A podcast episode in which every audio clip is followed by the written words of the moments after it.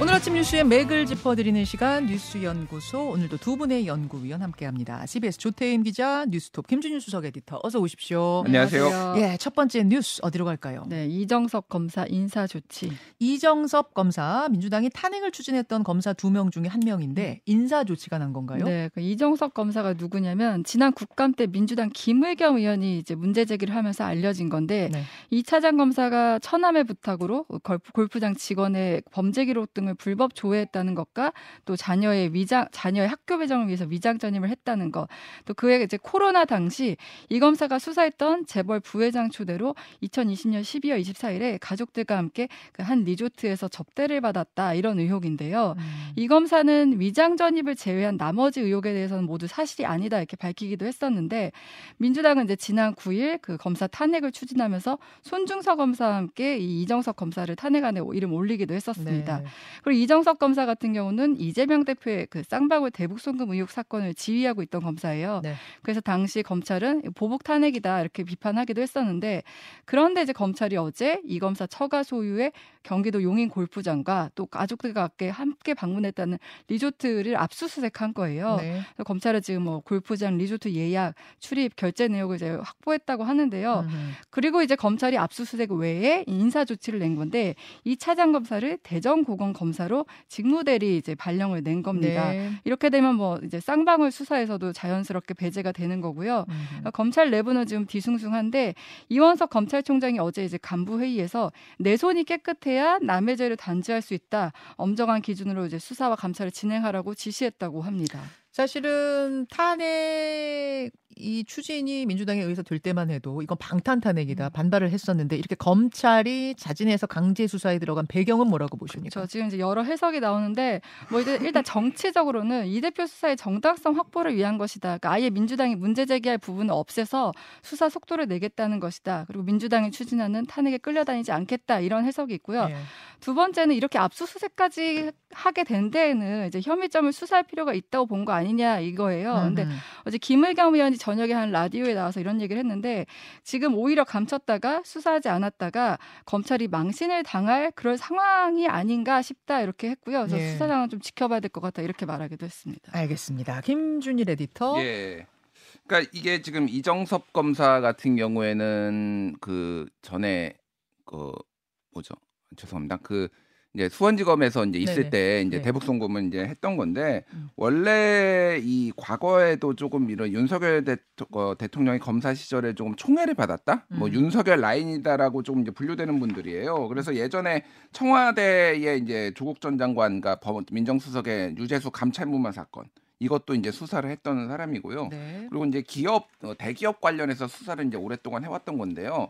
이게 조금 이제 이 구체적으로 좀 드러난 거죠. 그러니까 이게 지금 그래서 조금 설명을 드리면은 처남 같은 경우에는 이게 처남이 대마초를 했는데 음. 이게 경찰이 대, 그게 이제 그 처남의 아내가 신고를 한 가정폭력으로 신고를 하면서 음흠. 대마도 흡입을 했다라고 경찰에 직접 신고를 했는데 경찰이 세 달 뒤에 모발하고 소변 검사를 했다라는 거예요. 봐주기 아니냐? 가죽이 아니냐. 근데 당시에 이제 서울 어 뭐 처남에게 예를 들면은 내 처남이라고 하면 돼라는 문자와 함께 수서서 강력계장의 변호로 찍어 보낸 게 이제 국정감사장에서 음. 이게 나왔다라는 거예요. 예. 그래서 여기 어쨌든 이렇게 지연된 것에 대해서 왜냐면은 뭐 대마 같은 경우에는 바로 하면은 나오는데 세 달 정도 지나고 그 와중에 이제 이 처남은 머리를 탈색하고 염색하고 음. 이거를 반복해 가지고 결국은 마약 쪽으로는 처벌을 안 받았다라는 건데 왜 지연이 됐느냐 이거에 대해서 뭐 본인은 개입하지 않았다라고 하지만은 지금 민주당 쪽에서는 이걸 개입을 했다라고 보고 있는 거고 음. 2020년 12월 24일에 예. 이제 그 리조트에서 가족 모임을 했는데 이때는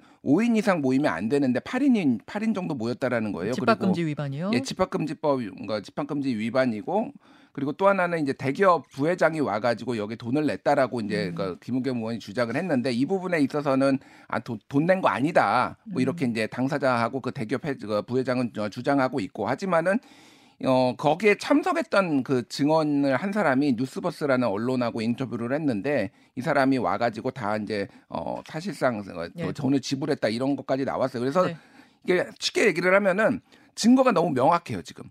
법을 위반한 증거가 너무 명확하다 보니까 예. 검찰에서도 이거를 무게 그러니까 뭉개거나 음. 무시하고 갈 수가 없으니까 전격적으로 이거를 이제 수사에 들어갔다 이렇게 보면 될 것 같고 그래서 지금 이게 오히려 쌍방울 대북송금과 관련해서 수사를 더 세게 하기 위해서 네. 왜냐면 문제가 있는 사람은 차라리 털어낸다. 털어내고 더 음. 세게 하기 위해서 이렇게 한 것 아니냐 뭐 이런 얘기도 나오고. 그런 해석이 가능할 것 같습니다. 인사 조치 음. 얘기 먼저 나눴고요. 다음으로 가죠. 네, 이재명 레드팀 언급. 민주당이 청년 비하 논란을 산 그 현수막 때문에 상당히 곤혹스러운 상황이에요. 네, 이게 문제가 불거진 지 이- 오늘로는 이제 나흘 정도 된 건데 그 청년층 타겟으로 이제 프로젝트를 한다면서 현수막을 내걸었는데 뭐 한두 개만 예를 들면 정치는 모르겠고 나는 잘 살고 싶어. 경제는 모르지만 돈은 많고 싶어. 그러니까 뭐 어떻게 보면 MZ 세대 목소리에 귀를 기울이겠다는 원래 당초 취지였는데 그 취지와 다르게 MZ는 생각도 없고 이기적이라는 인식에 깔렸다는 이제 비판이 뭐 당내에서 개파를 불문하고 쏟아졌고 정치는 모르겠고 난 잘 살고 싶어. 뭐 이제 이렇게 읽힐 수가 있다는 거죠. 그쵸, 맞습니다. 예, 뭔가 굉장히 관심 정치나 뭐 이런 거 관심 없는 세대처럼. 그렇지만 난 잘 살고 싶다. 좀 이기적인 그렇죠. 모습이 그냥 대변되는 건데요. 그래서 이제 당내에서는 뭐 그 채팅방에서도 개파를 불문하고 막 비판이 쏟아졌다고 하고 예. 그 민주당 당원 게시판에도 유권자를 어떻게 생각하면 저런 문구가 나오냐, 뭐 탈당하겠다 이런 글들이 막 쏟아졌습니다. 아.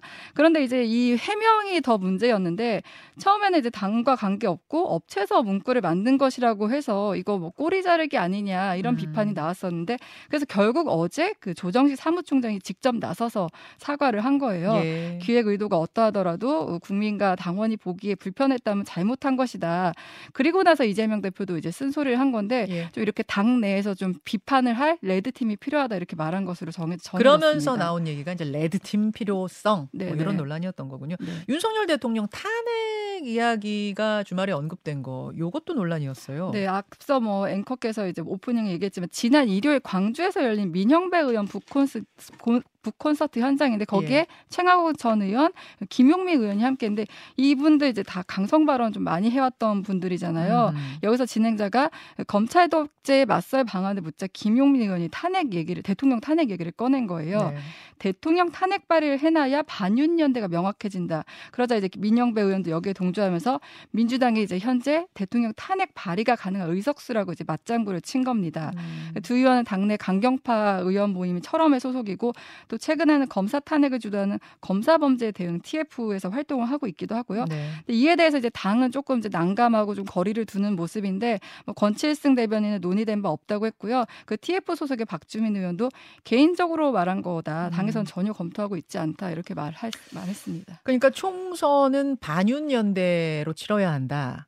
그러려면은 대통령 탄핵 발의를 해 놔야 반윤 연대 전선이 명확해진다. 뭐 이런 취지로 이제 얘기가 되다 보니까 이게 뭐 탄핵이 총선 전략이야 이런 비판이 당 안에서도 나온 거죠. 김준일 에디터 예. 어떻게 보세요? 그러니까 탄핵을 발의할 가능성이 사실 높지는 않습니다. 왜냐하면 탄핵은 다른 탄핵은 100명이면 되는데요. 발의를 하는 게 네. 이거 대통령 탄핵은 150명이거든요. 예. 그러니까 지금 민주당이 사실상 거의 다 이제 이거에 찬성을 해야 되는데 민주당에서도 이거에 대해서 이견을 가지신 분들이 굉장히 이제 비판적 여론을 의식을 해서 그러니까 대통령이 문제가 있는 것과 탄핵을 하는 거는 이제 별개의 문제라는 거죠. 그러니까 그렇죠. 그런 기류가 상당히 강하기 때문에 강성 지지층을 좀 소구하기 위해서 민영배 의원이나 최강욱 전 의원들이 좀 이런 음. 얘기를 했다 이렇게 보는 게 맞을 것 같고 민주당에서도 이제 선을 그었습니다. 그래서 탄핵 뭐 이거에 대해서는 검토하고 있지 않다. 네. 대통령 탄핵 그리고 검사 탄핵 이거는 이제 앞에서 한 것처럼 추진하겠다라는 거고 음. 지금 민주당이 이제 강공 드라이브를 펼치고 있습니다. 그러니까 최근에 이제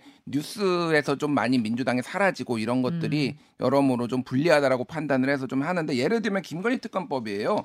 자, 지난 4월에 김건희 특검법이 이제 발의가 된 다음에 법사위 숙려 기간이 160일이 있고요.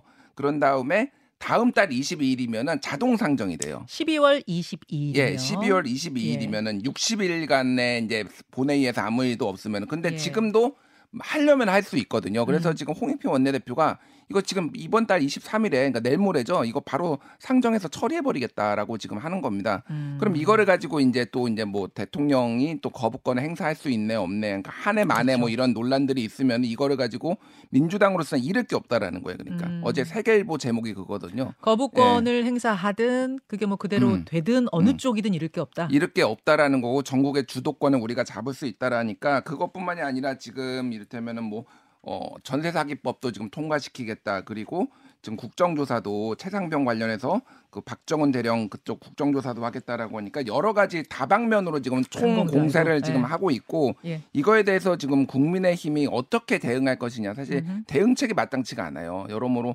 수세에 좀 몰릴 수밖에 없는 상황이라서 그러니까 아까 전에 red team을 만든다라는 거는 오히려 당내 잡음 이런 거 최대한 만들지 마. 우리는 강공 드라이브로 갈 거야라고 음. 해석을 하는 게 맞을 것 같습니다. 오히려 그러니까 red team 만든다라는 건 뒤로 다 그거 밀어버렸다라는 거거든요. 음. 그런 식으로 보는 게 맞을 것 같아요. 자, 알겠습니다. 다음으로 가죠. 네, 조태임 기자. 오색 케이블카 첫 삽. 설악산 케이블카 말하는 거죠? 네, 그 설악산 케이블카를 놓고 정말 오랜 기간 논쟁이 있었고 뭐 추진과 갈등을 겪었는데 어제 착공식을 가진 거예요. 예. 1982년부터 추진됐으니까 41년 만이라고 하고요. 윤석열 정부 출범 이후 이제 급속도로 추진됐는데 지난해 12월 양양군에서 그 환경부에 영향평가 제보안서를 제출을 했고 올해 2월 이제 환경부가 환경 파괴를 최소화하는 조건부 동의를 결정하면서 이제 사업이 확정된 거예요. 음. 지금 계획대로면 2025년 말까지 공사를 마친 뒤 이제 2026년 초에 상업 운행을 시작할 계획인데요. 네. 뭐 케이블카를 이용하게 되면 지금 1시간 30분 거리를 한 5분 만에 갈 수 있다는 겁니다. 사실 계속 문제가 됐던 건 자연을 훼손한다 이거였잖아요. 네, 맞습니다. 이제 첫삽 뜨고 정말 공사 시작되면 괜찮은 겁니까? 대안들이 좀 마련이 됐어요. 그 부분에 대해서는 뭐뭐그 철벽을 친다든지 뭐 최소화하는 방안으로 공- 공사를 하겠다. 그래서 이제 어떻게 보면 환경부에서도 허- 조건부 허가를 해준 거거든요.